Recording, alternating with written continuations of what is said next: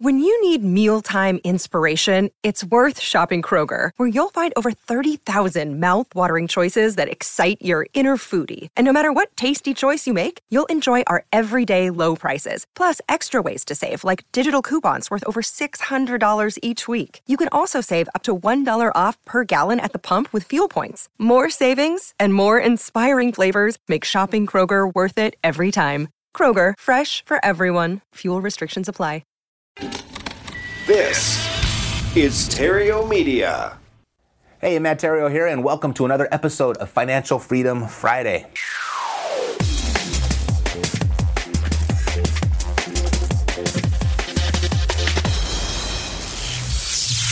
It's time for Financial Freedom Friday with Matt Theriault. Okay, so the question that came in this week was if I buy a rental property, should I pay it off or should I just make the minimum monthly payments? And I'd have to say, like most real estate questions, that's a big fat it depends. It depends on what your goals are, it depends on what you're looking to accomplish.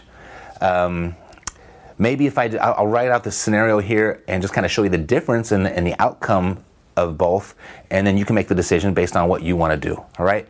So let's say we've got, uh, we'll call this scenario one, where we're going to pay off the house, and then we'll call this scenario two, where we're going to take out a loan, purchase it, and just make the minimum payments. Let's say both houses fair market value is $100,000. Let's say they both rent for $1,000. That's a month. And then let's say um, the expenses, we'll just minus, say, 40%.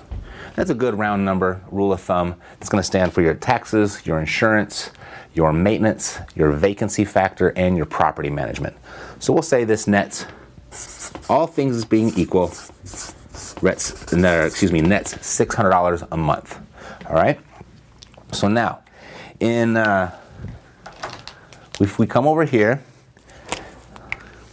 and we take this, so $600 a month, that's going to give you $7,200 a year. We're going to divide that by the amount of money that you have invested in the property, which is $100,000, right? Divide it by 100,000. And that's going to give you a 7.2% cash on cash return with the cash flow. Okay? So that's what you have there. Now let's say you come over here and you are going to um, borrow 80%, so you're going to put 20% down. So we have debt of 80,000. And let's just say we have it at uh, 5%. And so our monthly payment is going to be 429. So we still have our $600 a month from over here. We have to pay for the debt on this property. It's 429, which gives us $171 a month. So there's our net cash flow there. Okay, so this one pays us um, $600 a month. This one pays us 171. If we do look at that over a year, that's $2,025 a year of net income. And we're going to divide that by how much we have invested in the property. Over here, we had all 100,000. Over here, since we've leveraged 80%, we have 80,000 that we've borrowed. We only have $20,000 into this deal. All right, so we're going to divide that by 20,000 make those equal. And what that's going to give us is just about a 10% cash on cash return. All right, so you can see over here, your cash flow may be bigger. You got $7,200 a year in cash flow, but your money's not working as hard for you as it could be. Over here, with the use of leverage, it's working 30% or so harder for you than it is over here but your cash flow, your actual dollar amount, is only $2,025 a year. So that's what I was saying. It depends on what your goals are. If you really need the cash flow and you don't care about the, this $100,000 and, and having that to use in other places, then maybe you do want to pay it off. If you're looking to build um, build wealth and you want to take advantage of all the profit centers of real estate and you're you know this is a long-term vision, then maybe this is better for you. Because let me show you what you can do. What you have over here is you only put $20,000 in. That means you have $80,000 left to play with, right? So what you could do is go buy four more houses in the same fashion, right? And what that would give you is this 171 times 5. And, and uh, that's going to give you $855 a month. So over here you have the $100,000 working for you on five houses paying you 855 and over here you have the $100,000 working for you paying you the 600, right? So I don't know, you just kind of look at that and then you decide what you want, what it is that you want to do. One thing that you lose over here, or let me show this, because all the profit centers of real estate, you've got leverage, you've got appreciation, you've got cash flow, you've got amortization, and you've got depreciation. So in this scenario, you have all five profit centers working for you. Over here, what's happening is you're giving up leverage.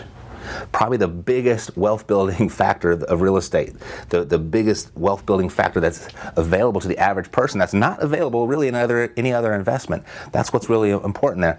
The other thing that you're giving up you're giving up the amortization meaning you paid for this house. That was your money that you used to buy it. Over here in this scenario, who's buying this house for you? Yeah, you put $20,000 down, but who paid for the rest? The tenant, right?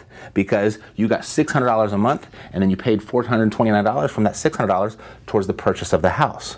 So you lose out on the, over here, you lose out on the leverage and you lose out on the amortization. And then you also lose out because of the interest payments. You lose out a little bit on the depreciation, but I'll just leave that alone. That's that's a tax tax question or a tax um, issue, and that's going to be a little bit different for everybody.